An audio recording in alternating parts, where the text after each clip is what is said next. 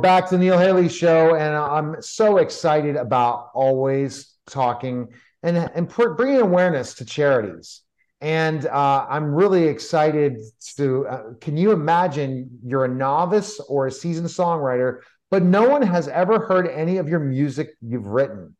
Uh, so I'm really excited to have my two guests on, Pam and Paige, today, and we're going to talk about this. Uh, it's it's such an important thing, and we're going to talk about musical charity. So I appreciate you both stopping by, and uh, it's so important. And I've I've again had this conversation about songwriting on one of my podcasts and radio shows and TV shows before especially uh, about the songwriting show that was on NBC. I ha- highlighted that on my mm-hmm. on my network at one point in time, and how we really don't know about songwriters and the challenges they go for. So I appreciate you two both stopping by. Thanks again. Thank, Thank you. you. You know, so Paige, how and why did you come up with the idea for musical charities? Well, I'm in the dog business and I retired, and I always knew music would be in my retirement uh, future. So um, I met Pam a few years ago, and Pam is an absolute incredible entertainer, musician, songwriter.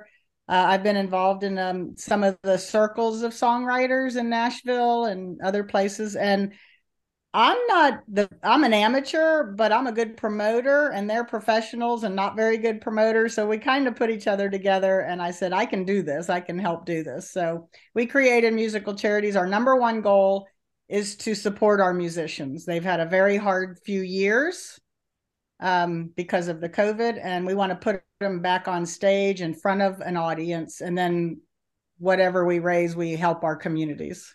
Well, what I was talking to Pam off air is, Paige, you are a promoter, and congrats. And you know, you had your business before. Any entrepreneur, business owner knows how to promote because if you can't promote, you're not going to have a successful business. And so when True. you see specific things that are you're passionate about as entrepreneurs and business owners, we just flock to those people. We want to work with those people because we're excited. It's doing something that's giving back. It's doing something that there's a need in the community. And so Pam, when Paige and you guys met, did you know it was a perfect fit and what you guys would do? I think so, and because uh, as we were talking earlier, we're sort of opposites in the sense that she's super confident and always positive, and I tend to almost apologize if I'm going to invite someone. You know, I'm always like, well, you know, well, you'll probably be busy. You probably, oh, you probably wouldn't want to come, but it might cost too much. Well, I could see if I could get you in for, you know. And Paige is like, just she's like, You like live music events? You need to come to this. These guys are great. So we had a complete opposites attract for uh, working together. I mean, I've told her from the beginning, Paige, you'd make a great manager, you know, because she has that very thing that I don't. And I don't like to be pushy. I don't want it, not that you're pushy, Paige, but, you know, I don't like to, I'm always afraid I'm of. pushy. I'm always mm-hmm. afraid of of bugging people, you know, and so and you got to have that forward sort of. There's a real there's a real um, art to being able to positively invite someone to an event and make them feel great about why they're coming. Uh, and that's maybe what you're you're so special at Paige is she's allows people to give back and yet get something at the same time. And in doing that, she supports the the, the songwriters as well. And then all of these generous people who come to the events are very generous with the songwriters, and they they purchase our CDs. They you know they want to know where they can see us again, and so it's really I, this is a cliche, but it's really a win win situation for everybody. All right. So, and Paige, when you met Pam, did you think that you needed somebody that is known in the industry to be part of this to help you with that how that partnership worked i never knew before i met pam i never ever ever thought i would be involved in music um, i was a closet musician um, didn't really go anywhere never expected to go anywhere with my music it's just a hobby but if you ever hear Pam perform, I don't know if you know her background, and uh, she's yeah, tell so us her background. Tell, go ahead and tell us her background. I'm intrigued about no, it. Okay, I'll tell it because yeah. she won't. So um, Pam's been a musician ever since you know she was a little girl, and her father taught her how to play guitar and banjo, and she's just thrived. She's a great banjo player. Um, she was yes. the, go on, go on. Yes. She was the lead singer of Wild Rose, which is a Grammy-nominated band, uh, all women's band back in the '90s. Uh, they've been on Hee Haw. They've been on all kinds of TV shows. She was on uh, um, the Grand Ole Opry for four years with Porter Wagoner. Um, she has several CDs out. She's she's just incredible. Right now, she has a number two song on Bluegrass Unlimited. Uh, it's number two on the charts, and she's getting ready to release a new song next week, which is an incredibly inspirational song. I just really admire her, and I know that people that I know would enjoy listening to her. And people are always looking. If you tell me to go out and find, you know, see somebody perform i'm like yeah what if they're not any good you know so when somebody is excited about somebody and said you can't miss this person um, that's what i try to do with people i know you can't miss it you know when pam performs and pam's friends perform and her band wild rose came and performed and um, anyway so there's she'll say opposite that she's not that great but she's exceptional all right. So, so I just am impressed. So, Paul, I think Paul, you told me before you're a musician, right? You do some music, right? I yeah, I'm I'm about the world's okayest guitar player. I, oh, okay. I, I, am. Yeah, I am not uh, any uh, expert. I follow. Uh, I'm good at rhythm, but uh, lead. Uh, if it's not blues, I, I can't do it on oh. lead. So, but but um, yeah, no, I I grew up in the '60s, so um, I'm a my middle name is music anyway. So yeah. um, uh, Pam and Paige, I find this uh, conversation extremely interesting, and and I want to know more. Cool. Well, thanks. That's nice to meet well, you. Pam's blues, but she's blues grass. That's good. That's good. Yeah, I love. I I don't. Uh, I I don't understand all the scales of blues. I hear what to do, but I don't know what I'm doing. Um, which is kind of uh, the way you grow up playing bluegrass. You do it all by ear or by taking lessons, which is what I started doing at 14, learn how to play the banjo. And uh, and then you just get people to show you licks. Is that how you learned with guitar too? You get, got people to show you licks. Uh, are you talking to me? Yeah. Uh, no, I, I actually had 10 years of uh, of training. oh, that that just got me to the okay okay part. Um, I, I don't think as a musician you ever stop learning. So I, you know, it, it's a yeah, it, and there's so many different ways to to to learn and to do, and and uh, and if you're playing it, I'm listening. That's for sure. Yeah, mm-hmm.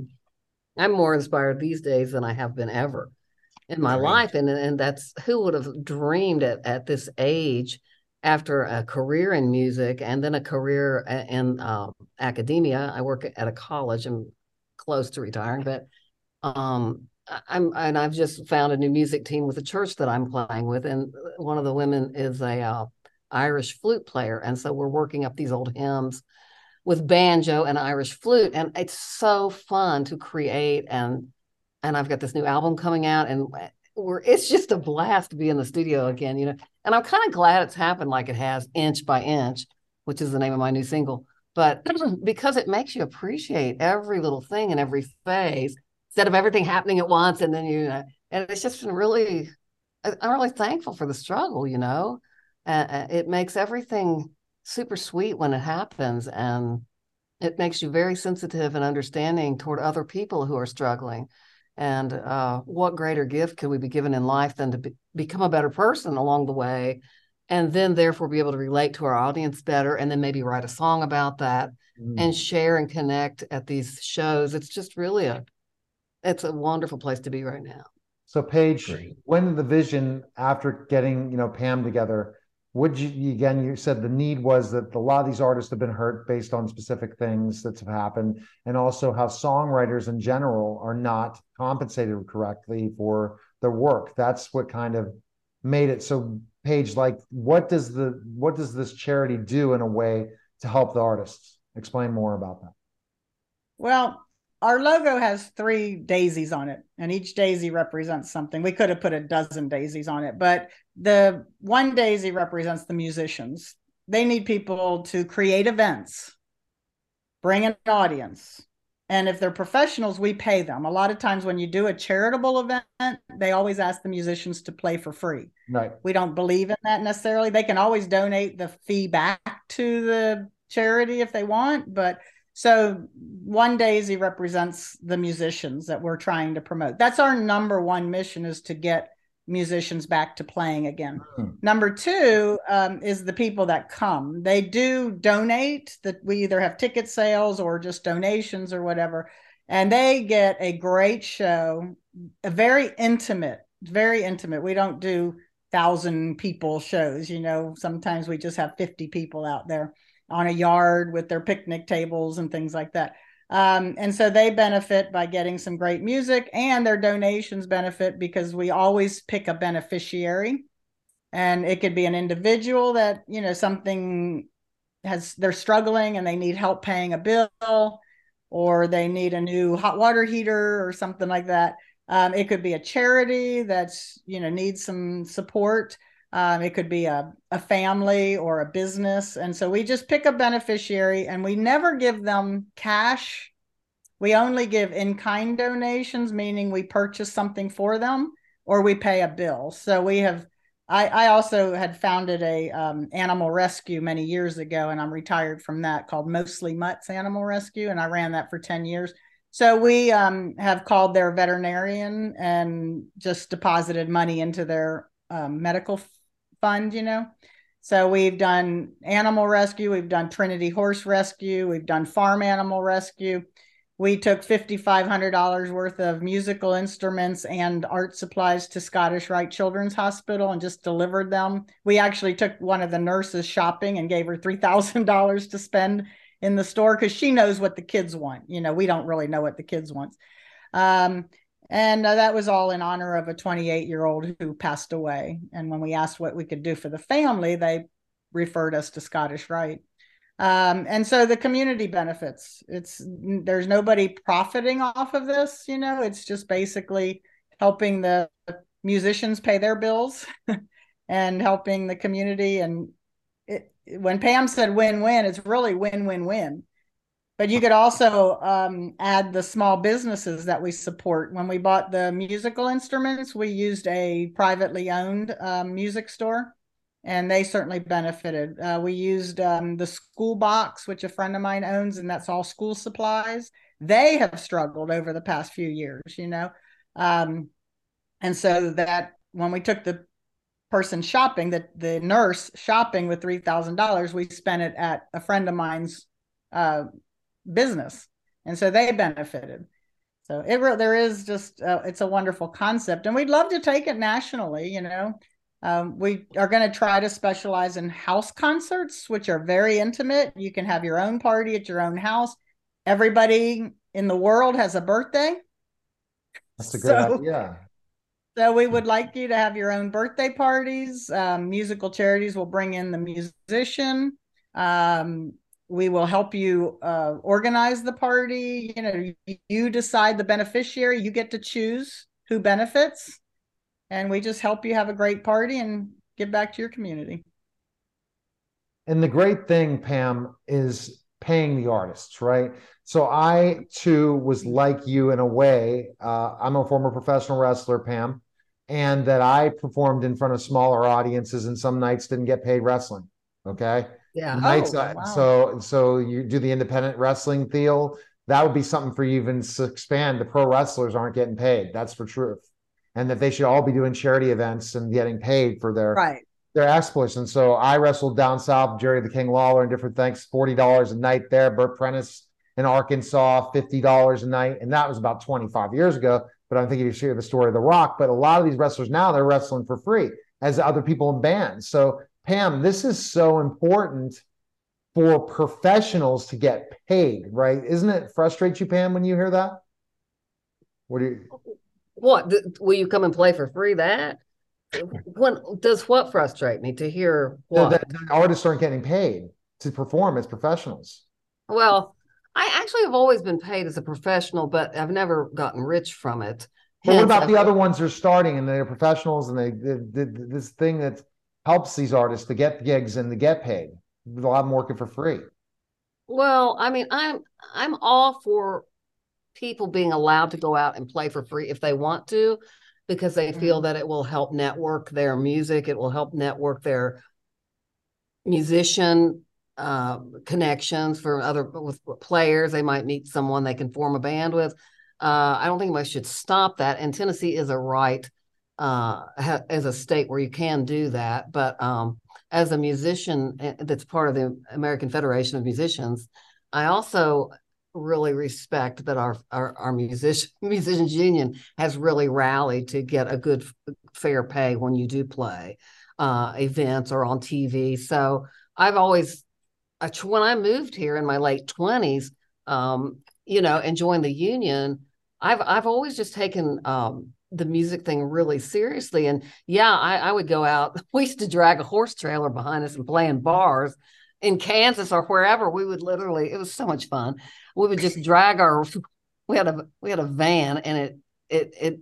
it what did it do one time? It hyper. I forgot what it was called vapor locked. It vapor locked on us on our way to Canada, but, and we had to ride all the way back with with Speaking with the, the hood was completely off. The hood was in the back with us, and so here's our engine exposed, and we're we're hauling a horse trailer with all of our gear in it. And Oh, when you look back, it's like those are the funnest times. It's really there's Oh my gosh. I remember the days where I would go wrestle in Canada with Rhyno and all these guys now are in WWE, and we would travel and we'd be in a school bus to go all the way to almost the border in Yeah. Canada where it's French speaking in Ontario. We didn't Oui, go oui. yeah, and it is like 17 hours from you Yeah. know London, Ontario to wherever. I remember these travel, but I remember these days. I remember the Oh. traveling from Grand Rapids all the way to St. Louis, then St. Louis to Chicago, and yeah, it was. well, and, and you do you don't mind doing it for a little of nothing when you're young because yeah, you're all living Yeah. together, maybe in a house together, and your rent's only uh, twenty five dollars a month. If you that's what I do. I live in we live in a hotel together, and that's Yeah. what we do. And we're we're because we're wrestling, we're doing our dream. We're doing that Yeah, we're young, right. that, that our dream and all that stuff. Yeah. Yeah, so But but no, I think that I've always respected Paige a lot with the musical charities events, in that you know I've even told her I, I you don't need to pay me, you know I want to help you grow this and this and that. and she's like, no, absolutely, you, you know you need to be reimbursed your gas and your time with and and by you coming, it's helping bring a crowd in and raise money, and so like. I think the big term there is respect, treating songwriters and artists with, and like you say, as a wrestler, with respect for what you do for your art and not just try to take advantage of you and you know take a cut you know can, can you take a first gig i ever did as a one of my first gigs as a as a woman who had my own band went out on my own and this guy wanted me to ta- take a cut on our first gig and i had I, I shouldn't talk about it. it it really hurt my feelings and it made me mad because I, I was basically going to make zero it, it- because I was going to pay all my guys, you know, women and men in my band. And we, had- you know, we'd taken the hall, we'd gone to Florida, and it just it was a really rainy, cold day, and and so they didn't have a great turnout, and they didn't go to the bigger artists that were on the show like George Jones and the No, they Lewis. picked They were they were people not to bigger artists, but the little guys, which I was one of the little guys in their book, first thing they do is try to get you to take a cut, you know, and and and um, you hear they've signed a contract, doesn't do any good. What you going to sue them, you know? And it's like, and and so I took what they gave me, and my band also, Pam, here we want you to have, and they all took a cut, and it, it really it made a bonding, wonderful kind of lasting impression with me with my with my band. But um, you know, it's just I love that Paige respects the musician and and is thinking not only of the beneficiary but also of the musician as being a beneficiary that hey you know they got to make money too and they've struggled a lot through covid many musicians oh yeah. have about lost their rear ends during the covid you know i have a day job so i i did okay a lot of um, musicians um, also teach um, their instrument or voice, Right. and they lost all of that income also. And then, like you know, uh, sound people and the light people and the um, um, you know the professional people that work with the uh, the venues, the venues. You know, so we're happy to rent a venue, all of the uh the food places the food Yeah. and beverage all of it. they they all lose when there's nowhere to have an event you know there's so many people that lose yeah No, it's it's what I would say is this just brings me back. Musicians and artists, any type of artist, professional wrestlers, anybody who performs, the, the the challenges. I have stories too. My first ever match didn't get paid, and one of my last matches I never got paid, where the Mm-hmm. promoter took the money and ran. So we all have those stories. People we are have so those stories all the time, and they're like, "Where's so and so?" And then one of the wrestlers was involved. Oh, I, I I don't know where he is, and they ended up taking the cut. So it's just it's part of the business. It's it's tough and all that. So Paul, now, uh, did you ever play any gigs yourself, Paul? Uh, no, I, actually, uh, all my uh, all my gigs were were really practicing on stage for, you know, it's kind of like an amateur night kind of thing. So I, I didn't get paid for anything I did, but I did it for fun. So But so you were on stage. You've done you've done gigs. yeah, yeah, yeah. Yeah, exactly. You know, and it's it's interesting. Another one of my clients, one of his in his bucket list was what he calls a wish list, was to start a band, and he did that. So he just sent me the track, texted me yesterday. It's all about our passion and living our passion in so many ways. And I think Paige, when you retired from your business, you said, "I have to do something that's going to keep me busy." You couldn't stay home. That's the thing. People can't I'm stay not happy if I'm retired. not busy. No, I just No. I, I just turned 50 and I'm never retiring because that's not what I want to do. I want to do stuff that makes me happy and I Right. love doing. And that's the thing. If you do, you should never want to retire if you you if you No. do the- something you love the rest of your life. And I'm glad you yeah, well, I've been very, very blessed. Uh, people say, "Oh, you do everything." I said, "No, I do tennis, dogs, and music." And what a beautiful life! I taught tennis for 35 years. Um, I've trained dogs. I've had a boarding facility. I did rescue, and now I get to, you know, I- I'm I'm getting ready to get my second CD out there, but it's just for fun, you know, a hobby, and uh, and now I get to hang around musicians like Pam. uh, learn from a very good musician. So, best place we can go, Paige. And I guess what is the call to action to people? Do you, you want them to help donate to the charity, but also the whole idea of going national with these parties? Where can people go to check out information? Yeah, musicalcharities.org is the best way to uh, contact us. Go into our gallery, look at some of the videos that we have of some of our events, and um, you can uh, you should be able to contact me personally through there. Um, and I will I will be happy to help somebody just by a phone conversation or help them however if they need some musicians like uh, we have we did what we would like to go national is what Pam created a something called the Big Shebang, S H E Shebang, and we had a the first concert here, um, and it was with four of the top women in country and bluegrass, including Donna Ulisse, who was 2022's Female Songwriter of the Year and um, song songwriter of the year and female vocalist of the year. Irene Kelley, who Alan Jackson has recorded some of her songs, and she's had seven number one hits. And Becky Buller, who was um, first female to win Fiddler of the Year, and of course Pam. And we had them all on stage together. That was a blast, and they're going to do another shebang in Nashville. Um, this the thirty first, I believe, of this no, the month. thirtieth. We are 31st, playing. We're, we're part of And the so if they want, Mhm. Tin Pan South next Thursday, the thirtieth. I Yeah. think it's, but if anybody wants to do a big event, we can do some shebangs, you know, and that is just incredible because it's four songwriters that play their own songs and they back each other up musically and harmon- harmonies, and it was just oh, it was big shebang. phenomenal. Oh, it sounds like some shebang, awesome yeah. things. People definitely need to contact you guys. It was a pleasure. You brought back some memories, Pam, today, right? About wrestling and uh, some of the horror stories and fun times as well. And, and, you know, Well, it- Thank you for your enthusiasm and for your interest in talking Yeah. with Paige and, and me. I, I appreciate it. No, I, you so I'm much. enjoying. I enjoy this, and it's it's it's good stuff. And uh, enjoy it, guys. Thanks again. Appreciate it. Thank you. Thanks, All Paul. you're listening and watching the Neil Haley Show, and we'll be back in just a moment. We're back to the Neil Haley Show, and I'm so I always love interviewing authors. And my guest today will discuss uh, true crime. Everyone loves it. Best-selling author Elle Marr, author of The Family Bones. How are you, Elle? Thanks for stopping by. I'm very well. Thank you for having me here. All right, so tell me kind of this story of how you became a writer. What? How did that happen? Uh, it's what every writer loves to talk about, right? Just uh, big dreams and lots of caffeine. Persistence. I, uh, I've always wanted to be a writer since I was a kid. I used to, of course, journal in my own little diary. And then um, when I was about nine years old, I kind of sneaked my way into an online writing forum for adults and started submitting stories alongside adults, just like regular stories. But I was pretty pleased when no one discovered I was a child. So I've been going at it ever since. Yeah, and that and that's the thing. Once you find something you're passionate about, you'll put more time and effort into what you get paid sometimes for as well, which is is is unfortunate. when we can put our passion into making money, it's the greatest thing in the world. And when authors have success and keep growing, that's the process. But it's a grind, right? When you first started out as an author, you're not like, okay, I'm going to be able to get published, get this going. It's a process, right? It was not easy to get published, right? No, far from it. I was writing for a good decade before I got my literary agent. And then after I signed with her, then things rolled fairly quickly. We signed with my publisher within a couple of months. but um, it, from what I had heard, actually, it takes around five to six years from the time that you finish your book to actually getting that book published.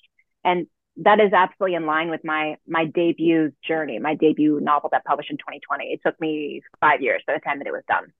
Five years. Wow, it's uh, five years, and I was writing novels for ten years. So, so how like did you reach out? How did you get that literary agent? What are they looking for? I know things have changed now, but what are they looking for?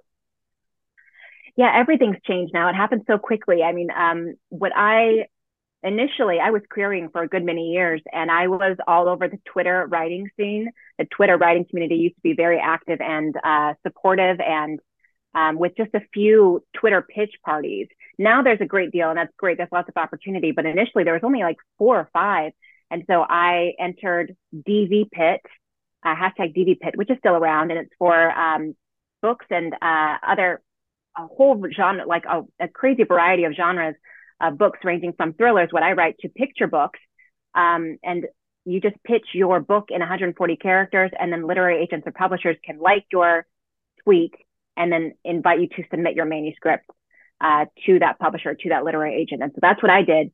And my agent loved my book and signed me, and the rest is history. Wow. Okay. So it's about networking. That's so it's a great thing nowadays.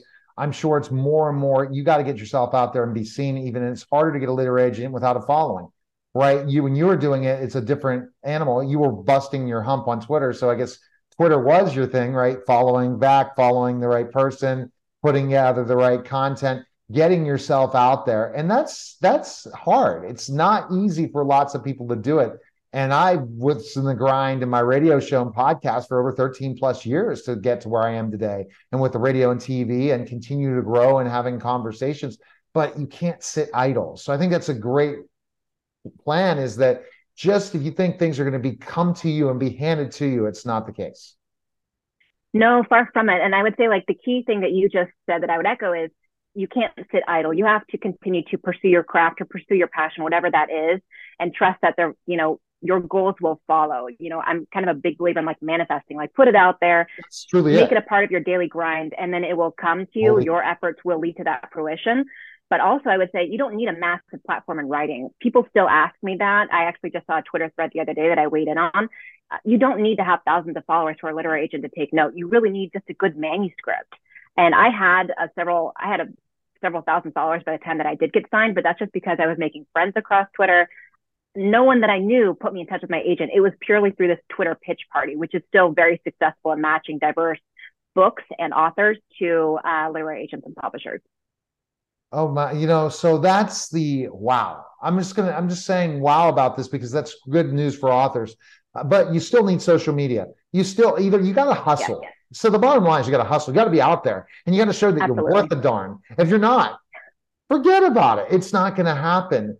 And uh, I, I love the point you make about this, and don't have to have a huge, massive following, but you have to be engaged. You have to put yourself out there. And a lot of authors just don't want to. They want to stay right at the computer, right? They don't want to get out themselves. I understand that. Yeah, it's an introspective kind of solitary job, right? You're you are just with your computer or with however you write. Maybe you write longhand. I only write my laptop, but you you are alone most of the time. And yet we are expected these days as authors to engage socially, to be across social media. And I will say a lot of people don't like that. A lot of writers who are tend to be more introverted don't appreciate social media. But while you don't have to have massive amounts of followers, you do in most cases need to show that you've invested in what works which is engaging with readers the easiest way through that is is social media I hope, Elle, you don't mind that we're talking about these other things because this is so valued to my audience to talk about these things.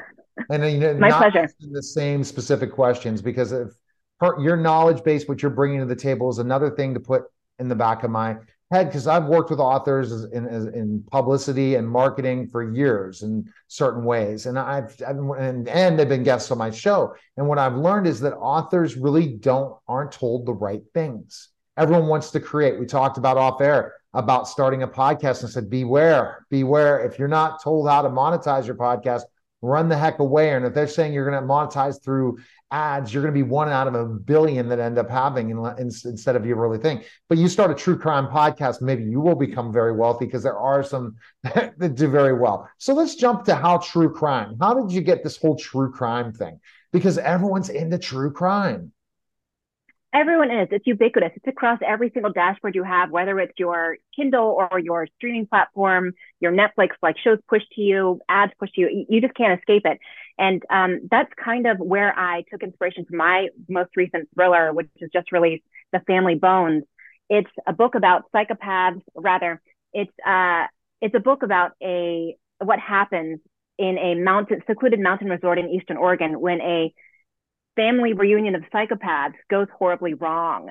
And uh, when a true crime podcaster who obsesses over cold cases that the media missed digs her heels into this cold case. Um, and it was really important to me to include true crime podcasters uh, in this novel because it's such a, a phenomenon, right? And I also, in my book, The Family Bones, kind of touch on the capacity for good that true crime has. Initially, it was kind of poo-pooed as just um, you know, a voyeuristic genre. People are just consuming this this tragedy, but it's also in the last few years, it's become this vehicle for change and for possibility in in finding answers for cold cases, which I think is amazing. Well, I think it's huge, and it's such a popularity in television. That's why people jumped on podcasting and books, and to be able to write about this stuff because crime is just among us. It always happens, and we don't know about it unless we were, you know, working for the police or brought into a jury. But this happens all the time. And to come up with these stories, do you want any of your books to become movies? Is that a goal of yours?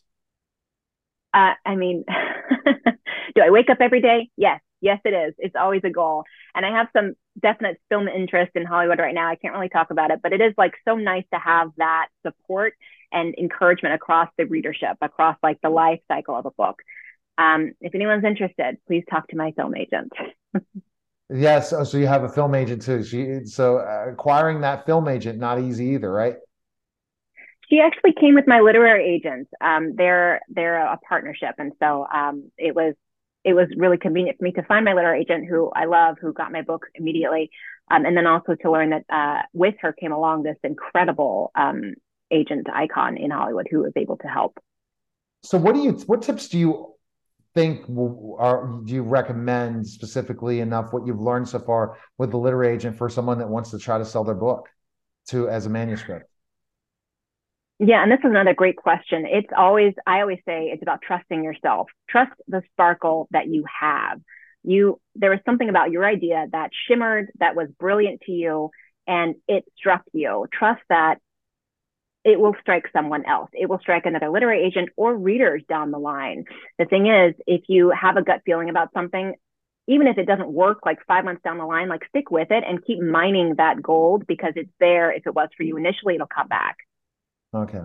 Now, I love the idea of psychopaths and all that. How did you kind of come up with the different characters that are psychopaths? What is your secret yeah. sauce with that?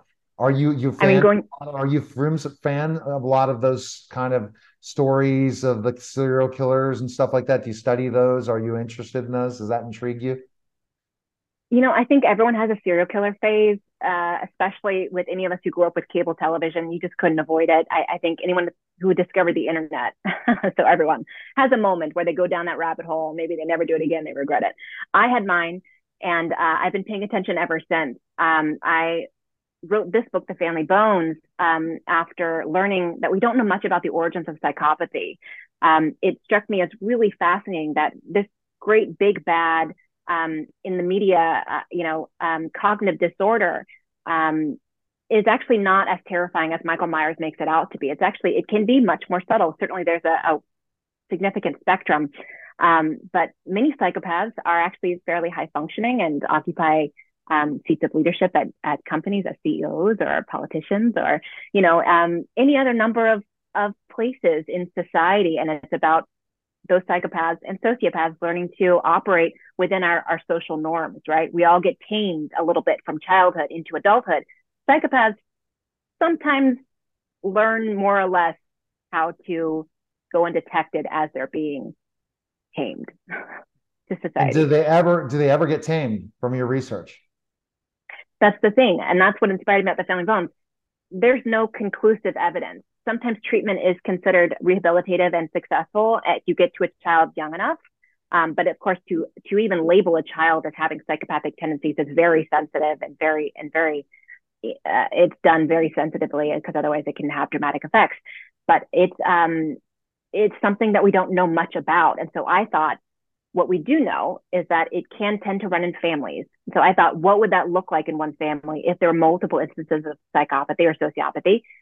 and then through the generations, how would that affect those people, and then also the neurotypical, the people who don't present with psychopathy in any way, but yet are surrounded by this environment of it. So, uh, ergo, uh, the Eriksons, the main family of my book, The Family Bones, was born, um, and along with their generations of crime. Now, define a psychopath for me. Psychopaths they are not like i said the the big uh, looming figures in the doorway of movies like michael myers. They are um, individuals who lack an ability to empathize with others. They are um, people that have an unhealthy amount of selfishness. Certain amount of self- selfishness and and um, self-centeredness is healthy. It helps preserve us emotionally sometimes physically. But psychopaths when lacking an incentive to do otherwise will always choose themselves always, always. And so it can lead to a void of emotional connectedness to others. Um, and other times it can lead to accolades in the workforce um, because they are single minded and determined and uh, go after goals, sometimes to the detriment of others. So it's almost they have a real ego. So there's a lot of psychopaths out there that we just don't. When do they snap to become killers? Gosh, well, that's the question. Is it nature or is it nurture? Um, evidence shows us, and let me also give a caveat I am not a psychologist. I am not a psychologist. I have done an extensive amount of research, and I did teach psychology at one point abroad, but not a psychologist. But my research has shown that uh, we we don't actually know. There's a lot of emphasis on nurture on the environment. If a psychopath uh, or someone with psychopathic tendencies uh, is in a in a traumatic environment, uh, in a neglectful environment, um, experiencing a lot of emotional distress, and that can lead to the the snap that occurs. Um, but m- most oftentimes, it's a, it's a lot less exciting. It's a lot less um, Hollywood esque. All right. Well, this is such great information. Uh, I'm intrigued. I could talk to you all the time. You definitely should have a podcast. Uh, you, you definitely uh, uh, hit all corners. I'm just intrigued by the psychopath because I thought of, I guess I'm thinking of just somebody who's uh, what what is another word for psychopath, sociopath, and then also what are the ones that have lack of empathy? Also that people hate narcissist. There's a narcissist and a narcissist. psychopath. So what's the difference between a narcissist and a psychopath? Because I'm a semi-narcissist, and I've been told that, and I'll flat out say it. I'm I'm in help because of my days in professional wrestling, and then having specific egos at times, and being an only child, that have narcissistic tendencies. I'm working on that. I'll be honest. I'm working on that. I don't I think I'm a psychopath. I don't. I'm not. I'm not a psychopath. I'm not a sociopath. Uh, I, there was a really interesting person that does work with psychopaths and sociopaths that was on my show, uh, Dr. Leslie Austin, who's amazing person that I had on when I did this marathon of interviews at this one event. And I'll bring her up because she absolutely knows how to work with those people. You got to run away from them. I'm not but I'll say I have narcissistic tendencies. I think everyone has narcissistic tendencies. What do you think? Absolutely. A narcissist and a psychopath. Oh gosh, a narcissist and a psychopath. The difference between them is probably a, a butcher knife, right? Like it, it it's it's about what is the extreme. And in any case, it's not going to be something that we see in movies. It's going to be something much more subtle. It's not going to be, uh, you know, anything that is quote unquote sexy or like has been lauded across the media or like splashed across ha- headlines. It's narcissism is part of that healthy selfishness that we talked about. So I guess it, it really comes down to personal. Okay, David Koresh, psychopath. Yes. comes down to your your personality. No, no I was saying I was saying David Koresh, psychopath. Oh yes, exactly. Yeah. Did you see that? There's new Netflix on David Koresh. The whole. I did. Yeah, I haven't seen it myself, but I, it's it's crossed my for you my push. and I'm sure the ID channel is one of your favorite places as well. Um, I haven't been there in many years, but I'm sure that all the algorithms are pushing that content to me as well. No, if you had time, because you're busy writing, right? Writers don't watch things, right? They write. They create. Well, I mean, actually, it depends on who you are. It depends on how you do things, but yes. Okay, so okay, so that's it. So we know, no. See, you're educating us. You're not a psychologist. You just play one on television. So you know exactly. Go to Dr. Austin. you have to look her up. She's interesting. All right. So best place to go, Amazon everywhere books, right? The Family Bones. Sounds so AmazonBookshop.org, Barnes and Noble, anywhere that booksellers sell books. I'm ready for it to be on Netflix. That's it. I'm ready for it to um, be. You and me both. Yeah. See, I'm the connector that knows all these people, by the way. So I'll have to talk to your agent. All right. You're listening and watching the Neil Haley Show, and we'll be back in just a moment. Thank you, Neil. You're welcome. Hi, and welcome to Women CEO in Reflection, a podcast dedicated to personal growth and mental health discussions with women CEOs across the globe. It's here where inspired women get candid about what drives them to succeed and the personal challenges they've encountered on their path to success. So, if you're a woman on a mission, this is the podcast you don't want to miss. So, sit back, relax, and let's get candid. Hi, and welcome to Women CEO and Reflection. I'm your host, Marisa Jones, and I'm joined by my co host, Neil Haley. Today's guest is Kelly Louth. She's the CEO and president of MindSpark, a nonprofit dedicated to transforming education through direct intersection with industry. She's also the CEO of Couragion, an ed tech company built to expand workforce literacy for all students. Prior to MindSpark, Kelly and a team opened up one of the first K through 8 public STEM schools in the country in 2009 and has expanded this model across the country with over 750 industry and community partnerships. Her passion is increasing diversity and gender equity in STEM. Kelly has presented her work and learning models nationally and internationally, including on the TED stage. Welcome to the show, Kelly. Oh, thank you so much. I'm so happy to be here. So I'm really interested in your, um, you know, you're in the tech industry and you're a woman, and that's, you know, my background. Uh, it's one of the reasons why I reached out to you. You know, I've spent 30 years in tech, and it's very difficult as a woman to be successful but you've only you've taken that and not only made your career out of it but you started your own several companies and you started a stem school you know tell me where that passion comes from and and you know what kept you going down you know this path of starting this organization yeah, I think that, you know, for me, it started pretty early on. When I went to college, I was really gung ho about jumping into industry and uh, really jumped kind of two feet into biochemical engineering to do some really intentional research in the cancer space. And when I got there, I saw that there was just not a lot of women in that space. And it wasn't a very diverse field and just felt very unsupported in that career path and very unprepared um, for how to navigate through that. And so Interestingly, I'd spent some time in college just helping with some summer camps. They were math and science camps at the time, helping girls connect to those content areas. And I just fell in love with helping them explore that content and get excited about the future and see themselves in the future. And really became clear to me that they needed mentorship because I didn't have that. Um, and so that's when I decided that I could take my passion for science and tech and math and really apply it into the world of education and try to make a difference so that more girls didn't feel like me and that they could actually stay in the professions that they loved longer. That's fantastic. So in these schools, are are they strict? Are they all women, all girls in your K through eight? They actually are not, um, but I am really proud to say that we have really turned around the paradigm of having more boys in STEM than girls. And so when you visit one of our schools, you see ample amount of females in computer science classes, engineering classes, um, we have a number of students that are, you know, typically underrepresented in STEM.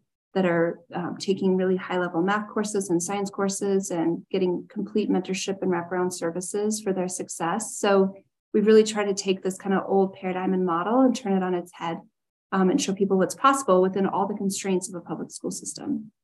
That's great. How do how do you? I'm guessing that maybe from a young girl's perspective, they don't see you know that there's limits right? They're not seeing those limits but in your running the school and partnering with other organizations and what you do do you find have you found any consistency of themes where um, there are restrictions or limitations on the girls in your school to get to the next level? Absolutely. So you nailed it. So when they're young i mean we believe we can be anything that we want to be and we see girls and and boys as well but we see girls especially by you know second third fourth grade saying things like i'm not good at math. I'm not good at science. I don't i can't do that project. I can't be part of that. Um, and so early on career literacy for us is essential. We start that at age five with them intersecting with women and um, you know industry partners and experts that look like them come from similar backgrounds have similar stories. Because i think that as I work through the system in K 12, my students graduate excited. They actually, 84% of them believe that they can go into a STEM field. Um, and the biggest barrier for them to get there is actually the employers. So, not having the right programs or the right recruitment tactics, or not having a healthy and diverse pipeline themselves, or not having supportive HR practices, it's probably the biggest barrier that I see for that next step beyond K 12. But I think having girls, especially in the K 12 system with really robust career literacy, is the answer to being able for them to not feel like they can't do whatever they want to pursue. How do you how do you do you maintain contact with a lot of the girls, or do they some of them come back and, and are mentors to the newer mm-hmm. students?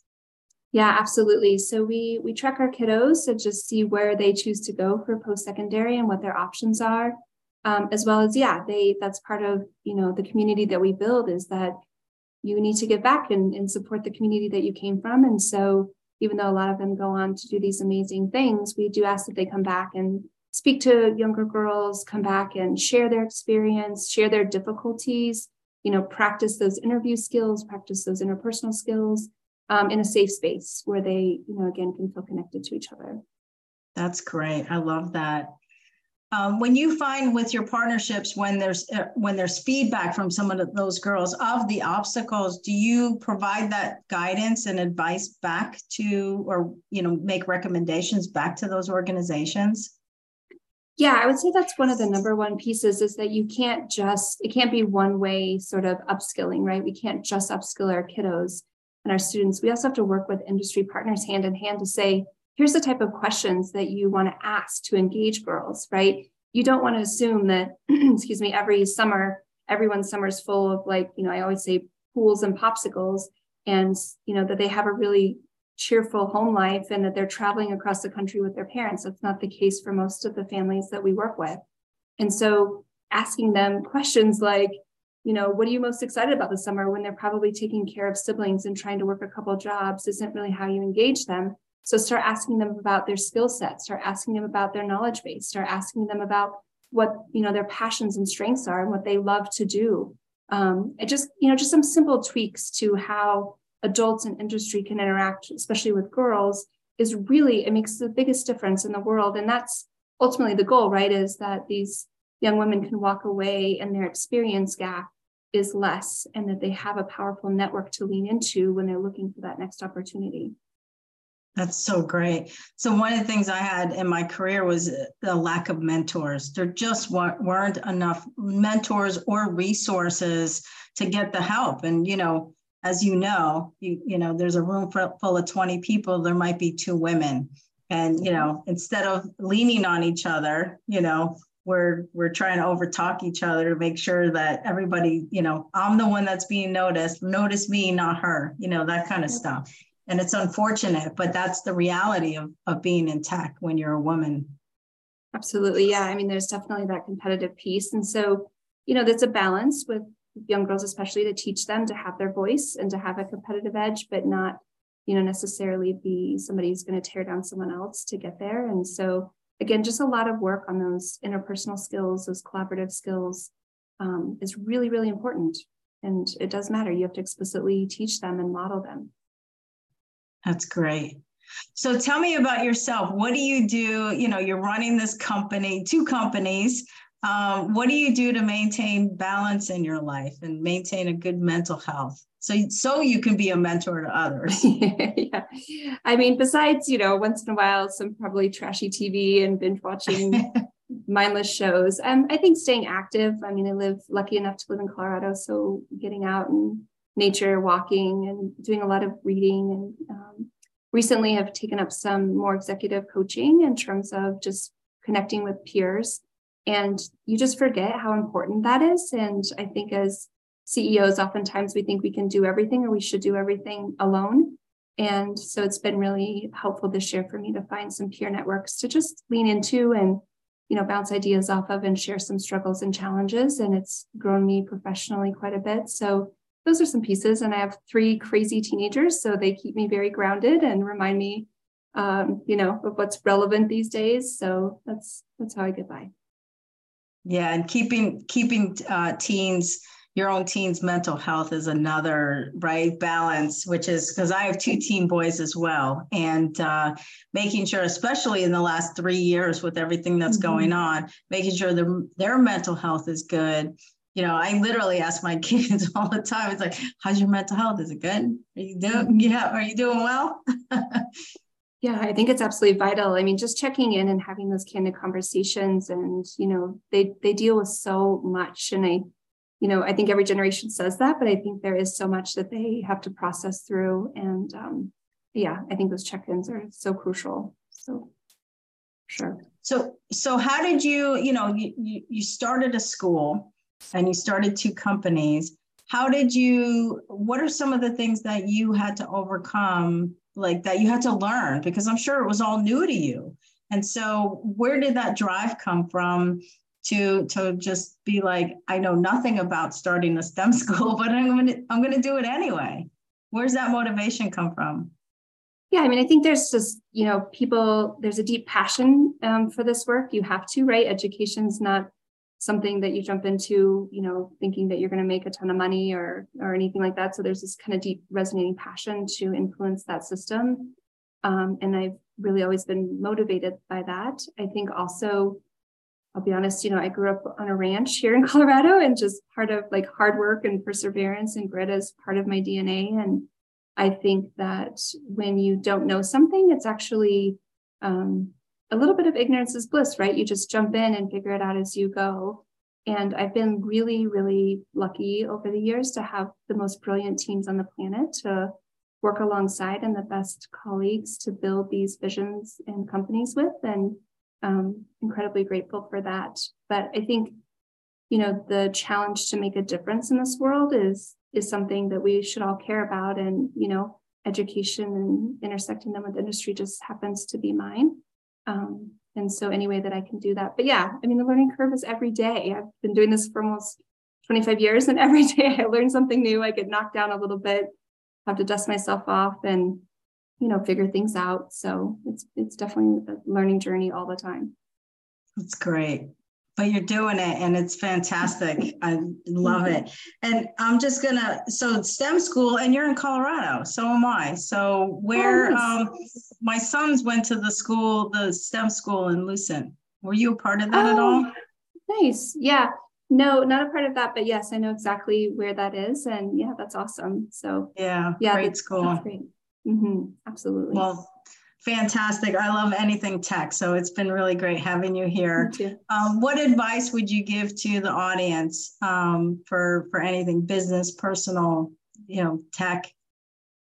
Yeah, I mean, I think my advice is is usually always kind of the same, which is if you are an industry titan or if you're a community advocate or if you have this really amazing story, to just take time to share that with somebody younger, right? With the generation below you and to inspire that next generation to to by telling your story. And I think that power of mentorship cannot be stressed enough. And so I just always encourage people to share a little bit about who they are and their story because you have no idea what a difference it will make, especially if someone can now see themselves in a possibility that wasn't there before. And I think that's really important. Do you have one last question just came up when you when you share your story with such a young um, age group? How do they resonate? Do you think they resonate with someone who's older, perhaps, or someone who's been through it? I think they do. I mean, I think it depends. You know, everybody makes connections in different ways, but having done this work, you know, over and over, I can t- I can share, you know, a million stories of especially young girls in second or third grade that were inspired by any age of you know mentor and just seeing themselves like i didn't realize i could do that. I didn't realize that that was a possibility. Oh my gosh that's very similar to me. I you know i want to learn more about that. And i think we rely so much on just that immediate community and family structure to provide that support but there's a much you know broader and wider um, audience out there to share your story. And i just i think that's so important but they're definitely inspired. I mean it's changed students' trajectories just by spending time. Um, Hi, everyone, and welcome to the Mike Vilardi Show. I'm excited to welcome the program Mike Vilardi. Mike, what's going on, man? How are you? Hey, good, Neil. How are you? Doing fantastic. What's what is new? Trump going to jail? Is that close? What's happening? That's not going to happen. Listen, that case is so weak. Okay, that case is so weak and so politically motivated that anybody could see through that. Oh, really? So, like, kind of get our audience of what's happening, why they think. I guess the side, the other side thinks Trump's going to jail. Well, here's what happened. They're trying to take a misdemeanor crime that has a statute of limitations of two years, and now it's six years later, convert it into a felony by saying there was an overt act, and that overt act was that they falsified business records. The problem with that theory is twofold. One, the the um, the Federal Campaign Commission found there was absolutely no crime involved. They have documents showing that Trump didn't even know about it from Michael Cohen. Now they want to use Michael Cohen as their star witness, although there's there's so much documentation from prior years saying that he didn't that Trump had no knowledge. So it would be the weakest case possible. It won't make it to a trial. This is just pure political theater. That's all this is. Hi, everyone, and welcome to Rob Roselli Show. I'm excited to welcome program Rob Roselli. Rob, what's going on, man? How are you? How you doing? Good, fantastic. What are we? What is happening? Is things just continue to get crazier? Well, things are continuing to fall apart for what was the greatest nation in the history of the world. Uh, I'd say most, you know, just to pick up on last week, most likely the first domino to fall is going to be the economic system in this once great nation basically, as I discussed last week, it's a debt-based system. It's, a it's basically a, a large-scale loan sharking operation. Our economy is, I mean, we borrow from the Federal Reserve. They create money out of nothing and lend it to the banks and the government at interest. That's ultimately what the system is. Um, so when you hear all this stuff about bond yields and long-term and short-term and all this other stuff, not that it doesn't have a place, but underneath it all, that's the thing. And I always think of that scene out of They Live, where Roddy Piper puts the glasses on and he's looking through the magazine. Goes to the magazine stand and all the verbiage and the complex graphs, and it just he puts the glasses on and it just says obey and consume and all this sort of thing. Marry and reproduce and, and all these other subliminal messages that are right there on the pages. So basically, we're getting to a point where we just can't handle the debt anymore. And the debt to GDP ratio, which should be below 100% for sure, uh, we're now at 109%. And don't forget, that's the online deficit. I mean, I think it's like $31 trillion at this point. And total GDP, which is the measure of total economic activity in the country for the year, is like 20, 20 something million, 28 million, something like that. So it's like it's like 109, 110 percent, and that's a very bad uh, omen for what's going to happen to the economy. So the economy will collapse. It's just a matter of time. The banking system, they keep raising interest rates.